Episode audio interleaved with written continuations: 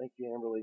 Uh, it is such a gift and an honor to be able to hear the word of the Lord together. It's very humbling to share uh, reflections or a sermon on the scriptures. You know, I was talking to a friend yesterday how um, the scriptures are meant to be handled. They're meant to be read. You know, they're not meant to be placed on a shelf or isolated in certain places, but they're meant to be carried around with us, written down on note cards in our back pockets and in our mind from stories that we heard as kids and from stories that we heard from friends last week. And they're meant to be shared and talked back and forth with and wrestled with. And so that's what we try to do as, as in Sunday mornings is, is hear God's word uh, from his scriptures and all the ways that he speaks to us in the sacraments and in conversations with one another and in the hymns. And so it's a joy uh, to be with you in that work today. Well, it's basketball season. I know it's still football season, but it is basketball season officially. Um, I was uh, with uh, a friend, Ricky Thompson, this week. Many of you know him, and, and we were in our first. I can make it sound more fancy. Our inaugural practice for first and second grade girls this week. Uh, so that that's what happens when basketball starts. And Ricky was telling the kids he did a great job. He sat around and he's sitting on the ball and had those girls looking at him, and he said, "Now, kids." I love the game of basketball. He said, when the weather gets cold like this, he said, there's no place I'd rather be than a basketball gym. And I was like, man, that is, that's some inspiring stuff right there. And I was kind of thinking, man, I like to be in a warm gym when it's cold outside too. Uh, and then, you know, if only I could, I had the, uh, the physical ability to demonstrate that like Ricky does. But anyways, we, we had a lot of fun with, with those girls and, and, uh, look forward to a lot more fun this year. But youth basketball is early evidence that we are poor judges of ourselves. Amen? We are poor judges of ourselves. Now, you'll always have, and you remember which kid you were, right? Whatever it was that you played or the first time you tried to, you know, certain activities. Uh, we're in one of two camps. You know, we're either the kid that starts out and we immediately start the first drill and we start saying either in our mind or out loud, we had one who literally said this out loud. She's going along and she's going, I'm terrible at this. I'm terrible at this. I'm terrible at this. Right? And we're all either thinking or saying it, or you have the kids that are saying, I'm amazing at this. I'm amazing at this. I'm amazing at this. I don't need a coach. I'm amazing at this. I already know everything. Here we go. Right? And we're one, we're one place or the other. Either way, we're pretty lousy judges of ourselves. and, uh, when we are responsible for judging ourselves, we tend to miss with too high or too low of an appraisal. And so today we're going to explore the resurrection of Jesus Christ, the resurrection reality that we hold to and believe in as Christians, and that if Christ judges us, if Christ considers us worthy, then we are worthy indeed. So we turn to the scriptures in Luke chapter 20 that Amberly read for us. It's a fascinating text. It's a little bit of a tough text or one that you kind of re- look at and go, oh gosh, I got to do that one this week. Even she, when she saw that she had to read it, she goes, oh great, the Levirate Law. I get to read that one today. This is a lot of fun. It's a strange text, right? This is why we just kind of go through and we try to wrestle with them as they come. But Jesus has arrived in Jerusalem. Remember, we've been up to this point, we've been on the road with Jesus. We've been traveling all this travel narrative, Jesus passing by cities and places and showing his disciples along the way hey, here's what it means to be a disciple, and here's what it looks like over here, and if you're standing over there, and it's just great stuff. He's moving along. Well, they finally reached their destination. They've landed in Jerusalem, where Jesus uh, will ultimately suffer, where he will die, uh, and on the third day be raised from the dead. And Jesus, even before he goes into the city, he stops and he pauses and he begins to weep for the city. And he pleads with them. You know, if only you had listened to peace, if only you'd been willing to listen to opportunities for peace, we wouldn't be in this situation that we're in. Because Jesus knew where he was going and why he had to die. So after weeping for the city, he goes into the city, he spends time, you know, he, he cleanses the temple, he does the stuff, and now he's teaching in the temple area. And Jesus has had all kinds of opponents along the way. We've heard a lot about the Pharisees. We're beginning to hear about the chief priests and the scribes.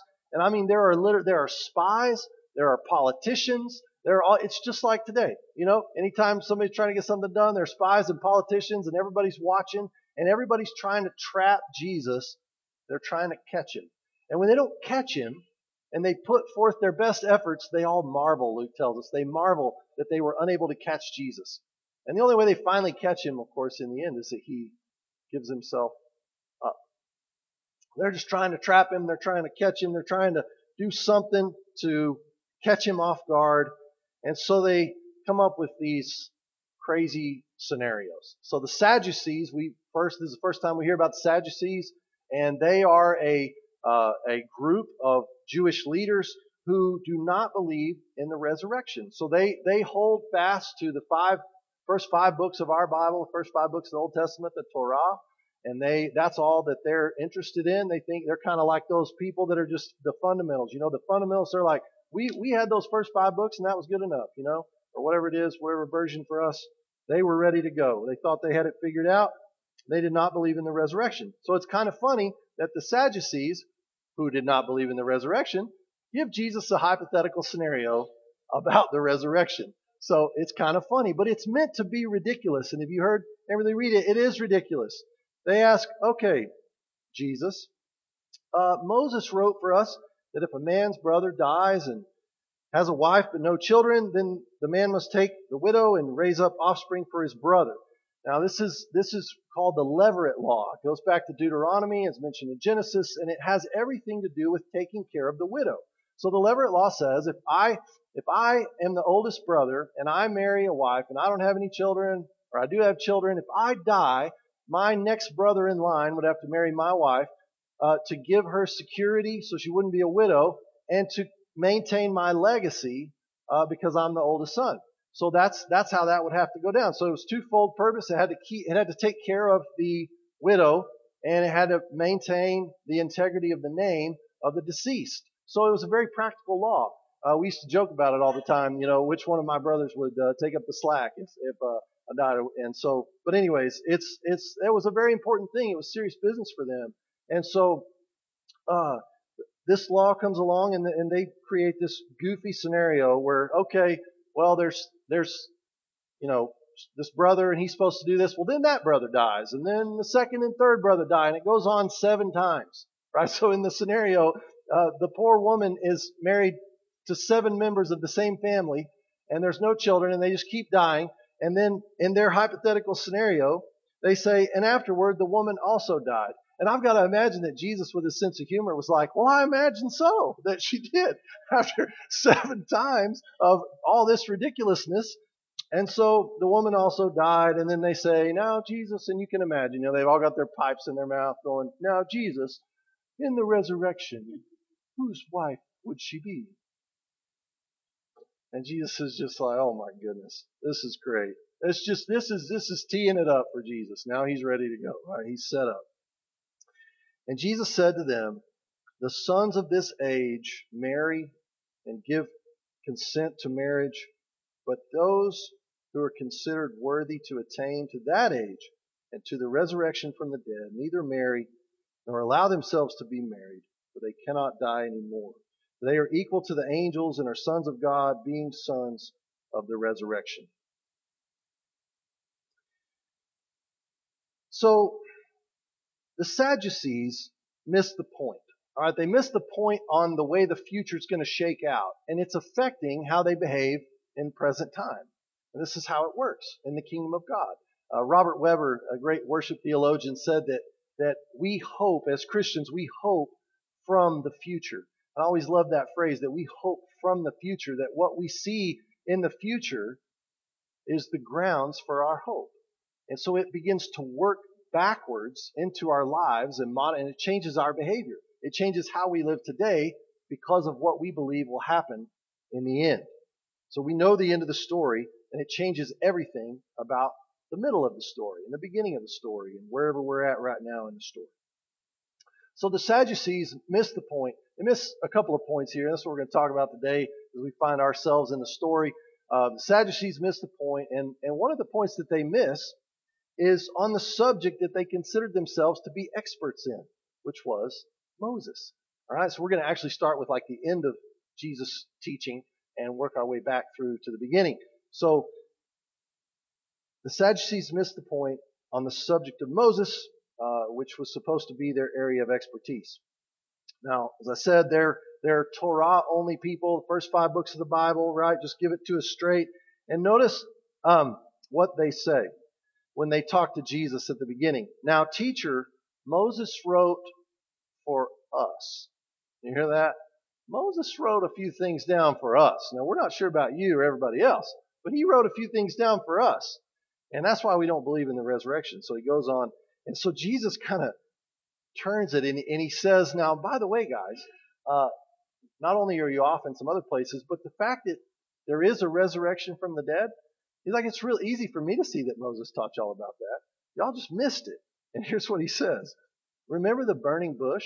Remember that account where Moses prays, and the God that he prays to is the God of Abraham, the God of Isaac, and the God of Jacob? Jesus says God is a God of the living. He's not the God of the dead. He's, he's God of the living.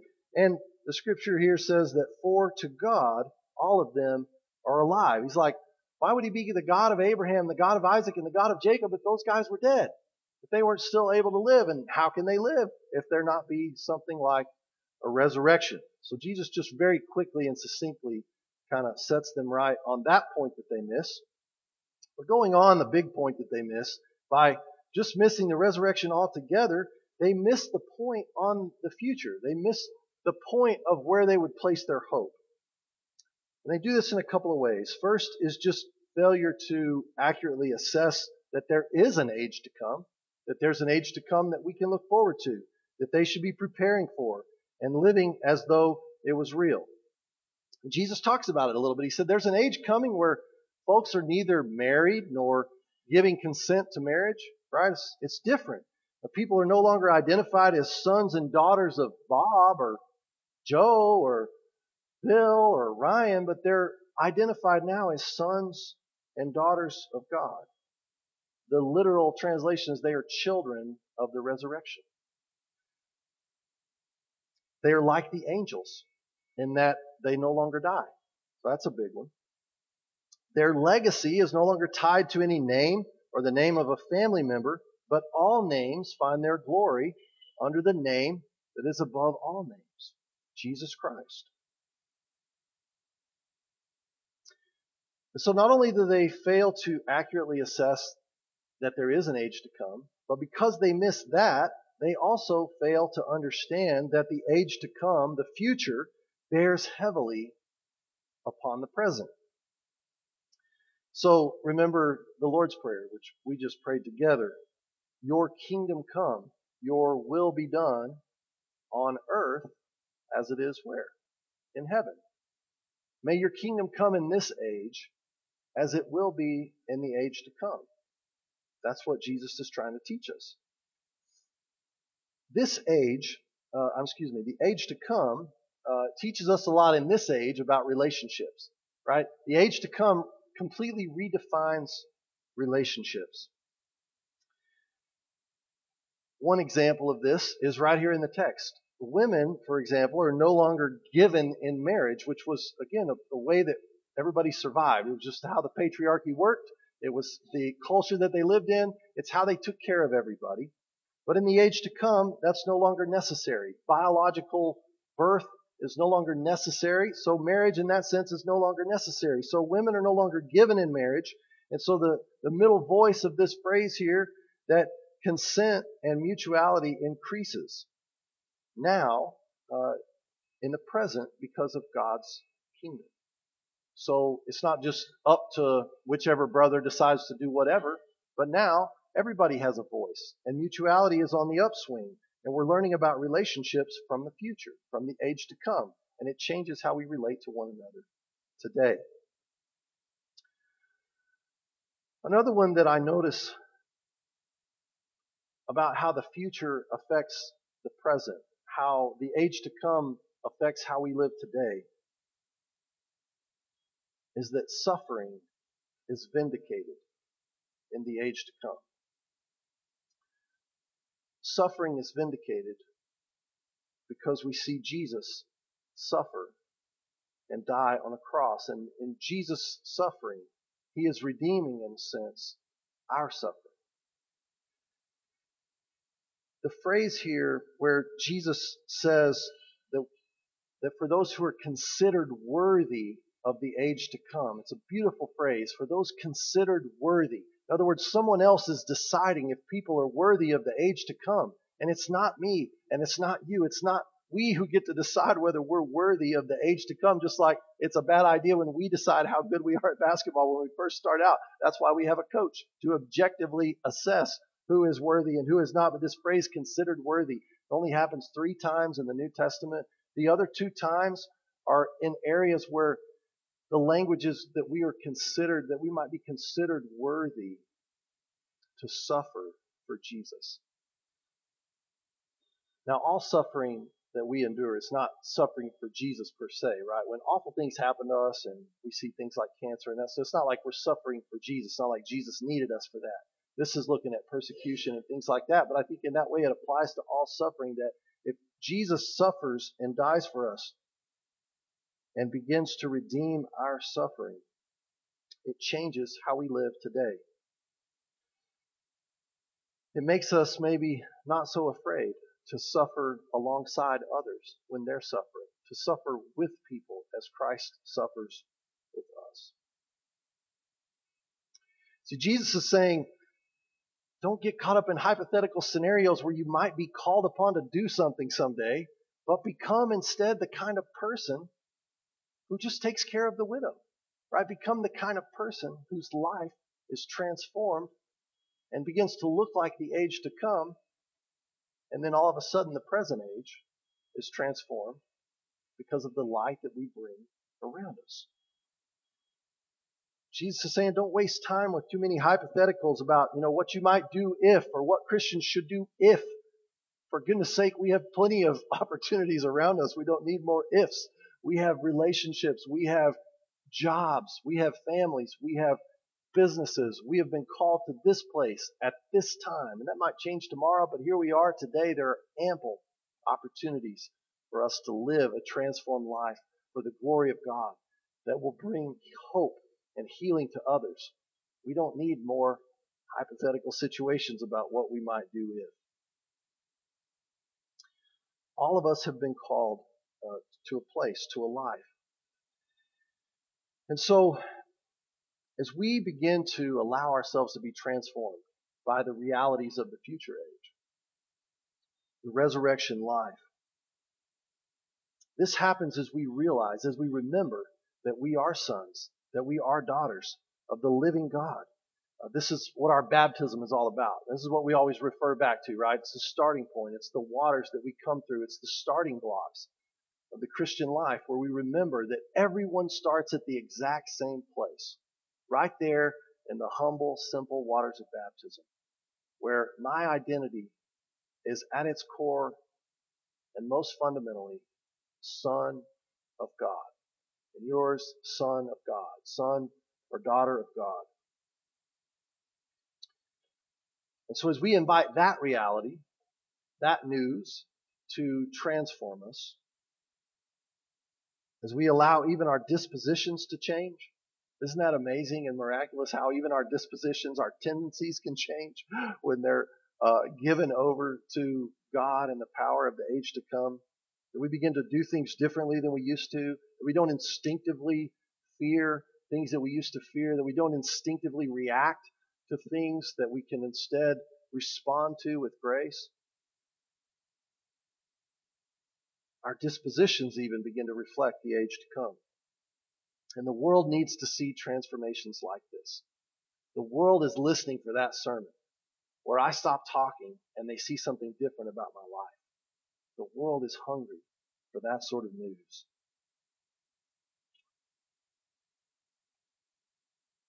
For those considered worthy, Jesus says, to attain the age of the resurrection from the dead, the age to come. So, Finally, the Sadducees missed the point regarding who it is that makes the assessment of worthy or not worthy. Even if they would have allowed that someone else has to make the assessment, they were pretty sure it was Moses, and they were pretty sure they had Moses figured out. So in a sense, they were just making their own assessments anyways, right? They're still just making their own self community assessments, just patting each other on the back. We're doing pretty good. Worth, or being worthy, being considered worthy of the age to come. It's not a self assessment. It's not self-justification. It's not self-promotion. The Sadducees were presumptuous. They made the assumption that there was no need for anyone else to consider them anything because they already had considered everything and were pretty happy with what they figured out. We're good. We're doing pretty good. Everybody just kind of leave us alone. We'll be all right. So arriving at the status of considered worthy does not come through our own feeble efforts of comparing ourselves incessantly with others. It does not come through the constant tug of war of, well, I've got honor over here, but not there. And I'm a member of this, but not that. And well, that guy is ahead of me in this, but I'm ahead of him in that. One of the lessons that my dad taught me, and he wasn't a big one-liner guy, but I remember a couple of these one-liners. I And if they only shared these one-liners with you, you'll think, man, my dad was just like this corny phrase guy. Uh, but we all have our corny dad phrases and things. And dad's, one of his was that he loved to say was, son, no matter how good you get at something, there's always somebody better. that was his way of encouraging me, you know, pat me on the back. Say, you should, it's okay to get a little better, but no matter how good you get at something, there's somebody always better. There's always somebody smarter. There's always somebody that's studied it longer. There's always somebody that's been practicing longer. There's always somebody out there ahead of you, which kind of illustrates the futility of comparing ourselves to others and trying to find our worthiness in that. Because even if, if my worth is dependent upon comparisons to others, I will always be falling short. Because even if I'm really good, according to my dad's logic, there's I'm, I'm still only 99% of the way there. Like there's still going to be that 1% that nags me somewhere, and I'm not quite going to make it. And so we'll just fuel the fire with that, the drive to just get better. It's a dead end. And we know that. Comparing ourselves to others, the tug of war of honor and shame. And that's what Jesus is trying to invite the Sadducees. He's like, guys, I know y'all look pretty good compared to this and compared to that. But can you just wake up to the fact that you could see things a little differently, that you could still use some grace in your life, that you could still use some help in your life? So the resurrection age brings to the present the good news that if God designates us son, or if God designates us daughter, we are considered worthy. Outside the small-minded comparisons that we make to others, it's non-competitive, but it's genuinely the same with this baptismal designation that God makes. So I don't know where you sit today. Uh, I can see myself right in the middle of that Sadducee crowd. And I've been hard on them all week as I've been studying, and I'm like, I'm just right in the middle of those guys. I love to talk about hypothetical stuff. I love to imagine scenarios where if I ever ended up, you know, in Indonesia, what might I do? Or if something happened and we lived in a situation like the 1930s and we lived in Croatia, or so what might we do? It's like, good grief, Strebeck. Just focus on what we have here, what we can control? Or are you the kind of person who tends to overvalue or undervalue yourself? Have you considered that there is a way, there's a gift to be free from both errors? Have we considered that Christ alone is the judge who considers us worthy or unworthy? It's an invitation to allow humility to increase to allow our trust in someone stronger and wiser and more kind and more loving than us to hold the keys. There is a great freedom that comes from handing Christ the scales. Uh, my basketball coach in high school, his practices were always written on a three by five note card, and it kind of became legendary for us. But that was the ultimate standard of how we were doing. And I just imagine as I was thinking about the basketball analogies, you know, there's a great freedom in someone else holding that card because you don't have to worry at night or wonder like, am I worthy or am I not? Someone's going to be able to tell you that coach is watching. And in this case, we know Jesus is able to see and he sees the right stuff and he misses the wrong stuff. I mean, he just disregards the wrong stuff. And so there's a great freedom that comes with that. Uh, if you're a super perfectionist like me, just knowing that someone else will lovingly, lovingly judge us, gives great freedom. I don't have to judge myself. And so, uh, may you find yourself just seeing yourself standing before a loving God who holds those keys, who holds that clipboard, who holds that assessment lovingly in his hands and says, You are my son.